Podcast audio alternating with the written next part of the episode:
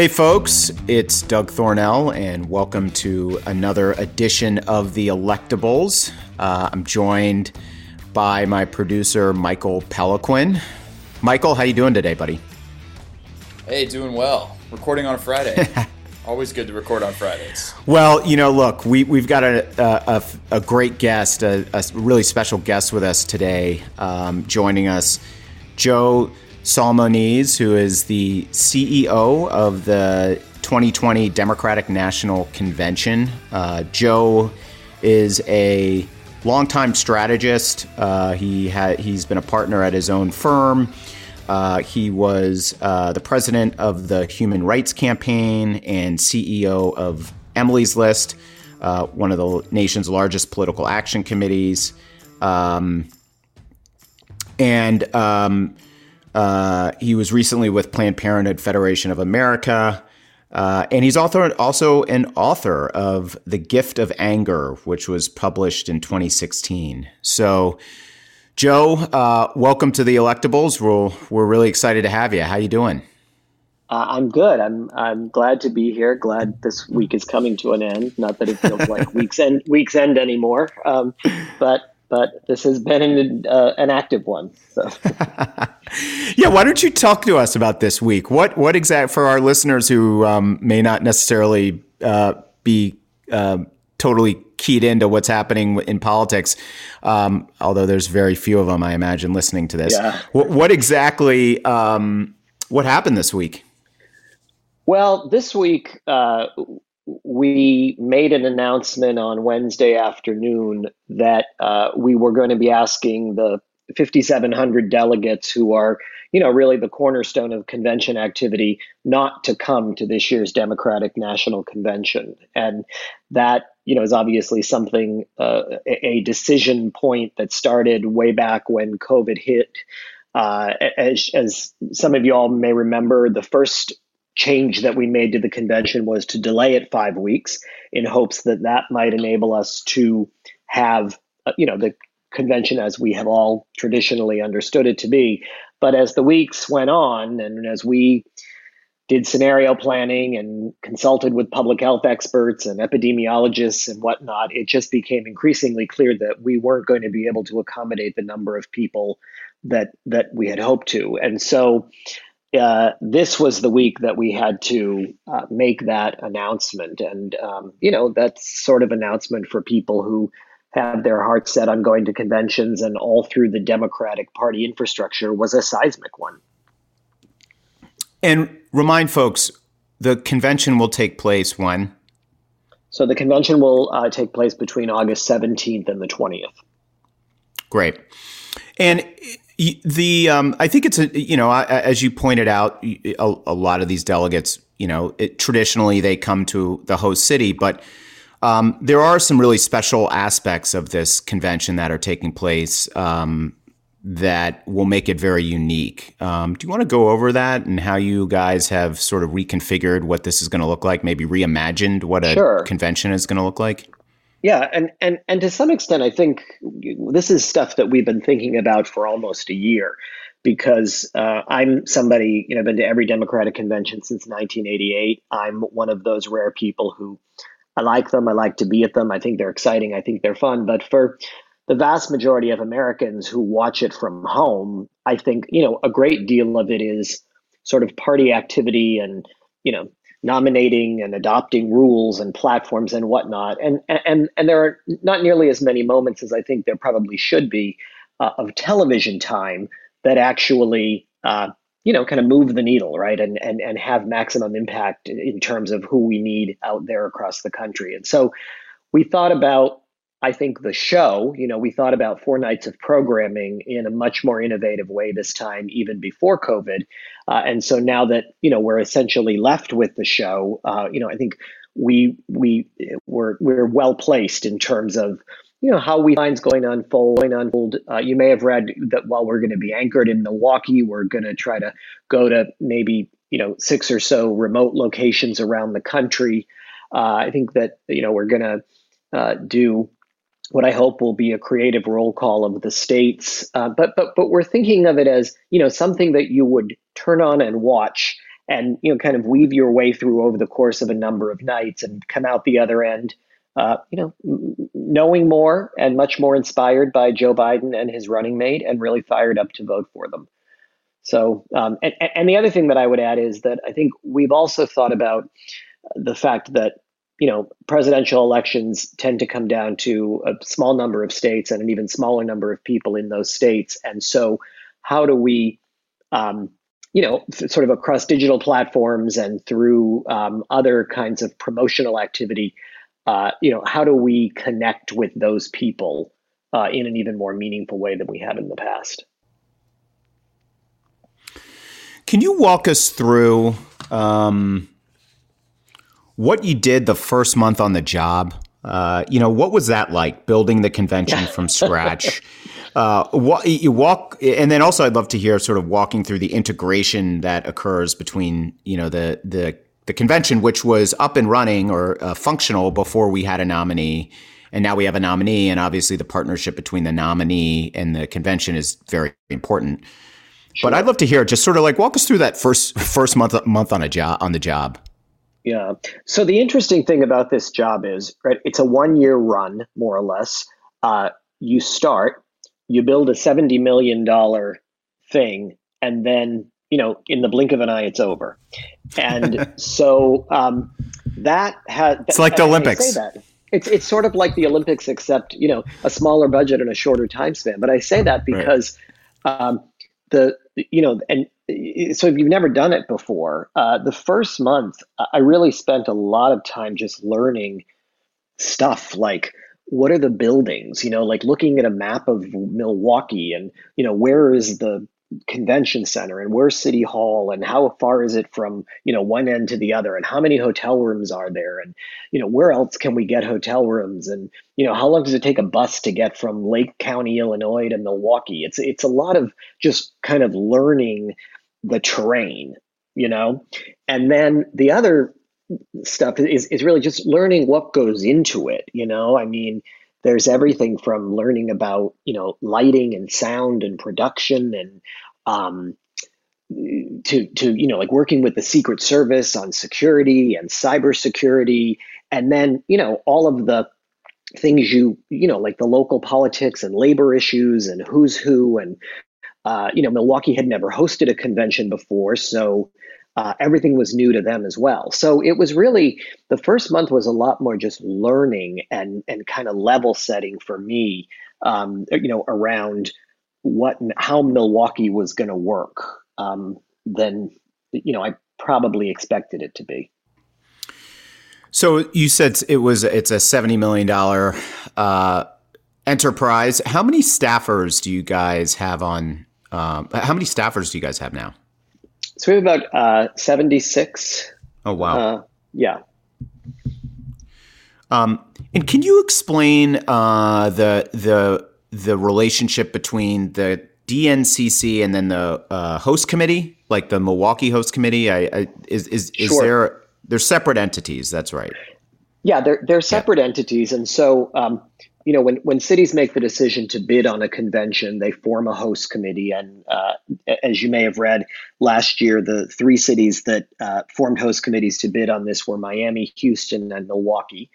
Uh, and and then when the city is picked, the host committee becomes the kind of the local entity that raises the money to put on the convention. You know, it's a it's a civic civic entity. It's a 501c6 that um, you know is really charged with raising the funds to put the uh, the event on. And then also you know any of the sort of local outreach and engagement whether it's volunteer recruitment or um, you know talking about what the economic impact will be to the city talking about um, you know who's coming to the city and working with you know like sort of tourism and the hotels.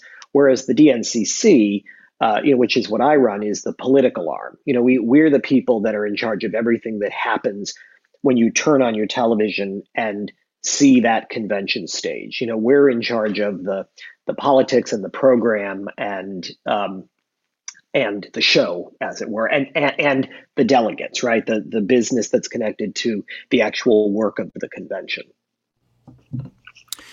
And how has the uh, integration between you and the Biden campaign um, gone so far? Uh, it's been really wonderful. I, you know, I, I um, wasn't sure when I took this job when we would have a presumptive nominee or whether it would be, you know, if you remember not too long ago, we thought we were going to have a very crowded field very late into the spring. Uh, and, and that, you know, would have been a, I think, a complexity in the midst of all of this. But, uh, you know, as Vice President Biden became the nominee, uh, you know, there were an awful lot of people on that campaign who I've known for years and worked with for a long time. And so um, it, it, it's been a really seamless working relationship since the Biden folks have um, you know integrated into the campaign planning, and you know quite frankly, in the midst of this pandemic, it's been um, uh, you know it's it, it's been really heartening because as we're trying to you know sort of plan for this convention in completely you know unnavigated territory, they're attempting to run for president in the same environment, and so we're kind of going through this all together uh, and, and, and I think you know there is strength in numbers and it is it, it it feels really good to be working alongside the Biden folks because um, you know if, if you if you work for Joe Biden or you're around Joe Biden you very likely espouse Joe Biden's values. And you know those are the kind of people that I like to work with. So yeah and you know I, people forget that Joe Biden secured the nomination sooner than um, his boss, uh, President Obama, uh, and uh, Hillary Clinton. And um, to the uh, you know, I know that I know their their campaign was taking heat uh, before you know certainly before South Carolina and Iowa, but.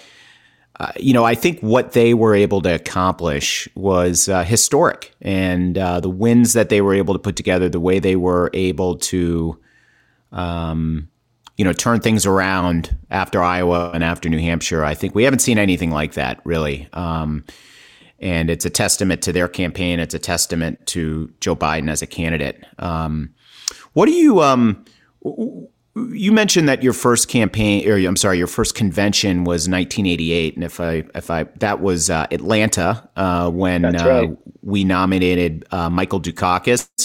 What were some? Yep. What are some of your most vivid memories of that convention? Uh, you know, it's funny. So I've talked about that a lot since I took this job. I worked for him right out of college. Uh, I had just graduated from college two years before. And I, I, was working for him as the governor of Massachusetts. I, I, went to school in Boston, and, and so there was an opportunity for some of us from the, the state house, you know, from the governor's office, to join the uh, the presidential campaign team to go down and work on the convention. Some of us who had, um, you know, I worked in the governor's scheduling office, and so, so who had more. Um, you know, sort of op, kind of logistical and operational jobs with with the family, uh, and and what I have talked about a lot because I just I think it's been so interesting for me is um, you know that we we did that convention before computers and before cell phones, and so um, I always remember that the headquarters hotel where the Dukakis family was staying was the Hyatt, and we worked every single 24 hours in the basement, the basement, the basement at a typewriter with no cell phones, and you know my job was to um, kind of work with their family and and uh, think about who was going to sit in their family box every night. And you know, we would go upstairs to the where they were staying, and we'd write down lists of names of people on pieces of paper, and we'd have to be really innovative about finding their addresses. I remember Coretta Scott King was one of the guests one night, and you know, you literally thought, well, here's a piece of paper that's an invitation for Coretta Scott King to come sit in this box. You know, someone had to get in a car and go drive around and find her and give her the invitation and make sure she was coming and uh, and and uh, I think about that a lot, you know, about how we were able to do all that with um, you know none of the technology that we have today. And that that convention will be remembered uh, in part. Uh, I think the the there are t- a couple things that I remember about that convention. The Ann Richards famous silver foot in his mouth speech. yep. Um, I think Jesse Jackson gave a stem winder of a speech as well. That was fantastic. Um, and uh, and and Dukakis left Atlanta with a s- very significant lead over George Bush. Um, I believe it, it, was a double digit, uh, maybe even you know high high teens lead over uh, over uh, President Bush at the time. Um, what do you think makes a good convention? Uh, you know, that's a good question, and I think that the I, I think the storyline is important. You know, I think uh, there are conventions that have some memorable moments, the ones that you mentioned, or even in 16, remember the Khizr Khan family or other moments right. in the convention that are really, uh, you know, impactful and, and, and leave a, an impression on people. But I think that the storyline from start to finish uh, and, and thought going into the storyline so that if you, you know, if you sort of take the weekend you know, in its whole, you you you come away from it um, if they if we've done our job the right way, um, you know, with a better understanding of the candidate, with an understanding of you know what they stand for and where they want to take the country, and with a you know with a, conviction that you agree with them and you're going to support them. Um, and uh,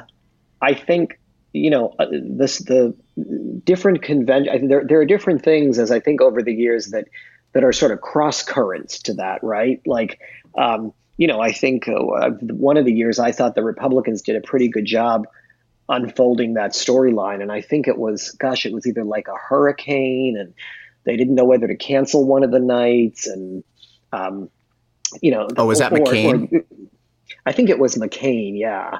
Um, you know, or the Sarah, you know, I thought even the McCain Sarah Palin convention, I thought they had some, you know, like a compelling storyline, and then Sarah Palin sort of, um, I don't know, I they they they announced her. There was something about the way like she she sort of overshadowed the storyline. So I think there's an awful lot of cross currents that you know, obviously this year, COVID, um, you know, is one, and and and I also think you know what's happening outside and what's happening in the streets has the potential, I think, to um, to inform this con- this year's convention proceedings on both sides of the aisle. Um, you know, in ways we probably haven't seen in many years. Yeah, I uh, I remember. So the first convention I went to was Boston uh, in 04. Um, yeah. And uh, um, but I but my parents were obviously like you know I, have been I've been watching political conventions for a really long time. I remember the one I really remember being very successful and exciting, and you felt like you know there was definitely you know these that you know we were definitely going to win uh, was the '92 convention with Bill Clinton and Al Gore. Mm-hmm. And um, talk about a storyline. I mean, I thought the storyline there was just unbelievable. Um, and then you know they kicked at, and then you know it ended with a you know they did a you know I think a you know a bus tour and that's right. Um, but uh, and then uh, 2008 2008 was a moment i'll never forget you know going into uh, uh, i guess i don't know if it's mile high stadium what what they call it but mile high stadium in denver and watching uh, obama accept the nomination and his speech and just you know that whole four day um, period was just unbelievable and just was so well told and you know everything you know, from the you know from a spectator standpoint, uh, looked you know like it was unfolding uh, perfectly. Now you you've been a part of conventions in the past. Um, you know, I, I, have in terms of sort of helping along. You know, the the edges. Um, but sometimes it's like, you know, what happens on TV may look great, but what's going on behind scenes is, you know, a lot of people don't realize just things that are going on behind the scenes. I remember really very well 2016 in Philadelphia and uh, having to, you know, the the whole situation with WikiLeaks, and we've got this whole convention unfolding, and then behind the scenes, you've, you know, we're trying to handle this whole situation with WikiLeaks and the Russians, and you know, it was it was crazy. Do you have do you have memories of just sort of like those types of like you know everything's going perfectly well on TV, but then behind the scenes, you know, it's like you're putting out multiple fires. Well, it, it's funny you mentioned that about 2008 because um, if you remember, it was very late in the game that they decided to move the final night of the convention outdoors. And, right, and you're right. right. It was a, it was a like a once in a generation moment where the the excitement about Barack Obama really merited like you know like like how do we just open this up to more people and to the excitement right that everybody's feeling and it was this it, it was a really difficult logistical feat to pull off, but it worked. Uh, in 2012, if you remember, uh, they had kind of the same plan, and it was the the reelect, the Obama reelect in Charlotte, and uh, they decided to do the same thing on Thursday night. They were going to go outside to a much bigger stadium, and as they um, as they got about doing their planning and they're working, they couldn't really predict the weather. And they thought the weather was going to be fine. And then it ended up like maybe there was going to be lightning. And I have heard so many stories from convention people who I work with now talking about like, you know, hour by hour, they weren't sure if they were going back into the original arena or out to this giant stadium. And one of the things they had done is they had gone ahead and made tickets available for like you know five times as many people. So they ended up being if you remember back inside but it was um, it was a real planning nightmare. And it you know it left a lot of people disappointed who thought they might be able to kind of experience what we did in 08 and from a logistical standpoint i mean you know it's not like you can just make a call within a half hour because uh, unless i don't know maybe they had a stage set up but you know there's a lot of there's a lot of you got to build a stage, you've got to have riser, you've got to have security checkpoint. There's a ton of things that go into that, and um, especially in a bigger stadium, you know that that requires um, even more um, uh, human power. So right. yeah, I remember that. I remember that, um, and I do remember, and I think I remember it not raining that night.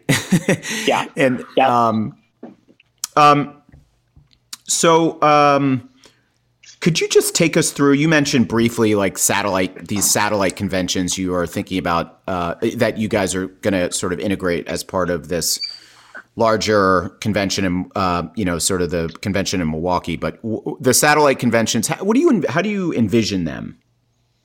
So you know, I think um, as you're watching this story unfold over four nights in August, right, and uh, whether we're talking about um, you know excuse me, you can imagine, right? Uh, whether we're talking about Vice President Biden's journey and what brought him to this point, or the plans he has, or expanding access to access to access to access to access to healthcare. As we start to lay that out for the American people, we're going to look across the country and say, you know, like, where, is a great place that we can lift up, you know, a story or the circumstance in someone's lives to to, to really make that clear to people to really hit that point home. And so uh, that's what we're doing. We're kind of looking out across the country to figure out, you know, where it is that we can go. Sometimes with a remote, you know, to kind of meet somebody or have someone, you know, tell their story uh, or ask their questions. Uh, sometimes it'll be a speaker, you know, a ma- like one of the major speakers will be someplace um, other than Milwaukee. We'll have certainly have a keynote, you know, anchor speaker every night in Milwaukee, but other speakers may choose to speak from other locations where the backdrop, um, you know, may have the potential to kind of, um, you know, give more weight to the story that they want to tell.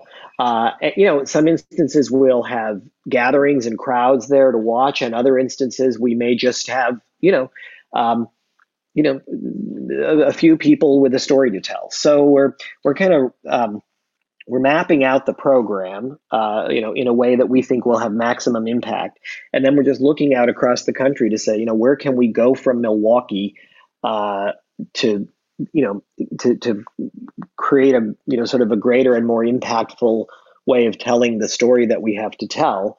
Uh, you know, and then of course always coming back to Milwaukee as our anchor because we you know, we made the decision to be in Wisconsin for a good reason, and I, I think it still makes good sense that we are, you know, based in based in Wisconsin when you think about what the path to the White House is going to look like.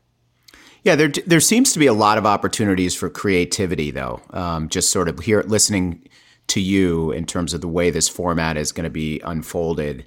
Um, a lot of a lot of I think unique op, unique stories that you can tell, and they don't necessarily you know they may and in in a way that involves um, a lot of different states, not just the host committee state. Yeah, and and you know it's it's been such an interesting thing. I think we've all um, you know if you go back to when we first started staying at home, I think the first thing that all of us kind of got to see was that um, Lady Gaga concert. Um, and then, you know, sort of week after week, you kind of see uh, there was the CNN graduation and the NFL draft, and you start to see how, um, you know, in this environment, people are increasingly creative about how it is that they can tell a story and how it is that they can really bring people together, you know, bring people together virtually or in, in very creative and innovative ways. And so we're learning a lot. And, you know, not surprisingly, there has just been an outpouring of really creative people uh, who care about this election and have said, I will do anything and everything, you know, in my power to make sure that this convention, while not what we necessarily thought it was going to be, still, you know, could be something transformative for Vice President Biden.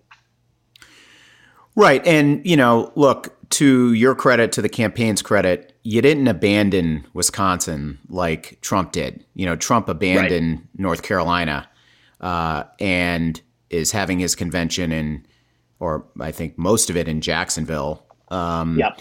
And we we are seeing what's happening in Florida right now as a, a, a hot spot for the coronavirus. Um, if if his convention uh, in his speech is anything like what we saw uh, recently in Tulsa or in Arizona, people aren't yep. going to be wearing masks. People are not going to be social distancing. People are going to be inside. It's like a incubator for for the coronavirus. And so I, would love to I'd love to hear from you what safety measures the convention will put in place to protect uh, the health of those who will be uh, on you know in attendance? Sure. So we brought on board um, two epidemiologists, uh, uh, Dr. Uh, Ian Lipkin and Dr. Larry Brilliant, uh, and um, you may have Larry's. Uh, been on TV a fair amount. You may have seen him, but um, they have been the the two people who have been consulting with us from the very beginning on this, and um, you know, really challenging us to make sure that we uh, you know, we employ the gold standard in terms of how it is that we screen and test and keep people safe. And it's been a fascinating process for me because uh, even since we started working with them, probably you know just about a month ago, uh, you know, the circumstances in the public health landscape are, change on an almost daily basis. So, you know, we're we're going to do things like screen and test and uh, you know make sure that uh, when you know once people get there they're you know sort of in a you know kind of in an envelope that they don't leave uh, you know until they're done with their convention business. Uh, and you know we're, going to have sort of layer upon layer of uh, protocols in place to make sure that you know we do everything in our power to to ensure that people um, you know are safe while they're there and then you know are have the opportunity to go back home again. I i also think that um, you know, reducing the number of people to a fraction of what we were thinking of, and and not having the delegates come uh, means that it will it will be um, so, sort of the the audience will be much more local, and I think that that will also um, you know the the uh, the fact that people won't largely have to fly to be there and, and that we'll keep the numbers down are also going to have a lot to do with um, you know what I hope will be a safe experience. Joe, uh, you've you've had a significant number of senior level positions in really important progressive firms. I've mentioned I mentioned at the top the Human Rights Campaign, Emily's List, Planned Parenthood. You you have your own firm. You're now the CEO of the DNCC. How'd you decide to get into this game? uh, you know, it's funny. Um, I was at Planned Parenthood after Cecile Richards left. Uh, I, I, had been on the board for a long time, and uh, I, I, went to work there when Cecile left in the interim to help run the national office until uh, they had picked her s- successor. And I spoke at South by Southwest last year, and and so did Tom Perez, the chair of the DNC, and we had breakfast together. And he he he asked me, uh, you know, our, our mutual friend Mary Beth Cahill had suggested that he ask me about doing this because she knew that my time at Planned Parenthood was a, it was just a temporary gig. And you know, he for about an hour he talked all about conventions and Wisconsin and the importance of Wisconsin and the inspired idea to bring it to Wisconsin. And by the end of it, I thought, you know, sign me up. This sounds like an amazing experience. And um, and and right there in that moment, I made the decision to do it. And it was it was less about the job and more, I think, about his vision and his enthusiasm um, for the potential that this had. You know, to really be um, a, a, not just sort of a transformative moment for Joe Biden, but also I think, an important organizing opportunity in Wisconsin that we could carry forward into November. And uh, that's the other thing that I really hope we have the opportunity to make sure we do is, you know, leave an infrastructure on the ground and a footprint there that uh, will work right through November and and prove successful for Democrats there. What was the first campaign you worked on?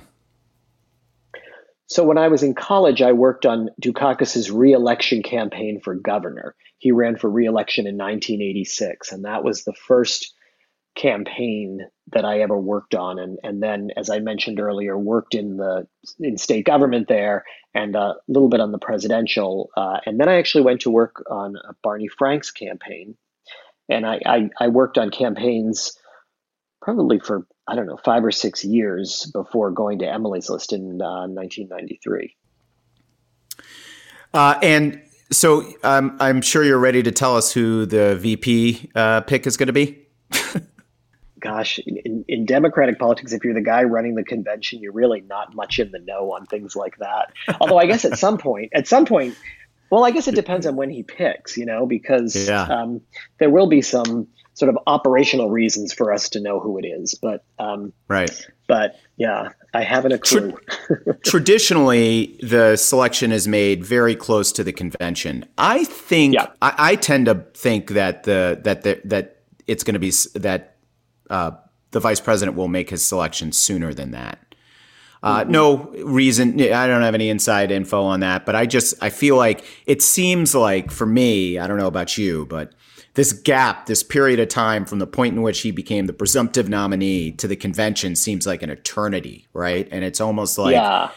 you know, having an opportunity to get another, to get a, you know, a sidekick out there um, who can help, um, you know, both with fundraising and getting after um, uh, Trump and Pence and splitting up the duties and adding even more excitement to the to the campaign seems to me just argues for you know maybe going earlier than uh, years past. What what do you think? I know you probably can't take a position. Uh, no, this, I, look, I, I think that's the well, well. You know, the nice thing is since I don't know, I can you know I can only speculate. Which is to say, I think that is you know I think that's a that's a view that makes sense. I mean, it's you know Fourth of July is around the corner, and then you know it feels like this kind of quick six week sprint from Fourth of July till the convention. So you know, at some point in between those two, right? Does it create another moment, right? You know, sort of the the uh, unveiling of the nominee because you know it'll be really historic, and I have to believe, um, you know, when I think about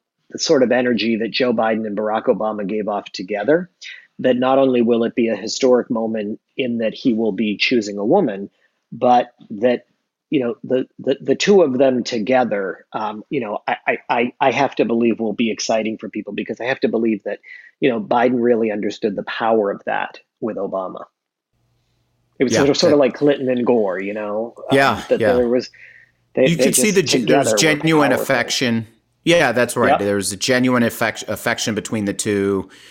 They um they seem to clearly like each other. It wasn't like some mm-hmm. stage thing like you kind of saw with Kerry and Edwards. Um, you know, I, I, I don't know. I, I, I, think you're I think you're right about that. Um, so uh, you guys are obviously going to be making a lot of announcements over the next uh, uh, uh month or uh, month uh, or so.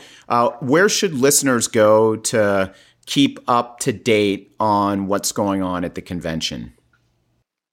Uh, so, you know, interestingly enough, um, I, the Milwaukee Journal Sentinel Online, uh, which is the Milwaukee newspaper, um, is a place that we we have a pretty close working relationship with, and we generally t- uh, you know um, talk with them on a fairly regular basis. And then uh, you know whether um, it's I, I I mean like a lot of people, right? Um, you know, I read the playbook every morning, and um, that's where I tend to find out what's going on as soon as I get out of bed. Um, right. But I, I, I don't know. I, I think that the um, if you're what's your website? Democratic, oh, I'm sorry. It's uh, demconvention.com. Okay. Um, yeah. And then, do you guys, and then uh, your Twitter handle for our listener? I, would love to know your Twitter handle, and then yeah. the Twitter handle for the convention. Sure. So my Twitter handle is J Solmonese. It's um, J S O L M O N E S E. Great. Uh, and then um, the uh, demconvention.com uh, the um, is uh, I'm looking for the actual it's dem convention. Yeah. Gotcha. Gotcha. Yep. Um, DEM convention. Joe Solmonese, thank you so much for jumping on the electables. We really appreciate it. Best of luck with um, thank you getting this done. Uh, you're doing uh, the Lord's work here. Uh, I know I, I, know how hard it is, and um, but we're I'm excited to see how it uh, turns out, and um, it's going to be a, a, you know a, a really uh, unique thing, and probably about time we reimagined how conventions are done anyway. Yeah, I think that's a really good point. I think that, as I said, that's what we thought about in the beginning, and and this is really just kind of forcing us to think even more so. So you're right. Just Dem demconvention or demconvention.com is where we'll continue to release information as it unfolds, and where um, you know, people can follow along between now and August 17th.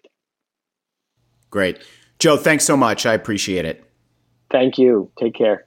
Take care. So, just a quick message about my producing team. Uh, you know, every every good podcast needs uh, a, a, great team of producers, uh, and I've got them with Michael Peliquin and Kenny Day at Airs Next. If you're interested or looking to start your own podcast or video series, get in touch with Airs Next. Uh, you can reach Michael at michael at airsnext.com, all one word, uh, and tell him Thornell sent you. Uh, maybe you'll get a discount. Uh, but these are two of the best in the business, and they'll help you soup to nuts to get your podcast up uh, and on all the right platforms and get it edited correctly and uh, get it out there to listenership. Uh, once again, that's uh, Airs Next, uh, and that is uh, Michael at airsnext.com. This is Doug Thornell, and this has been another edition of The Electables. We'll catch you next time.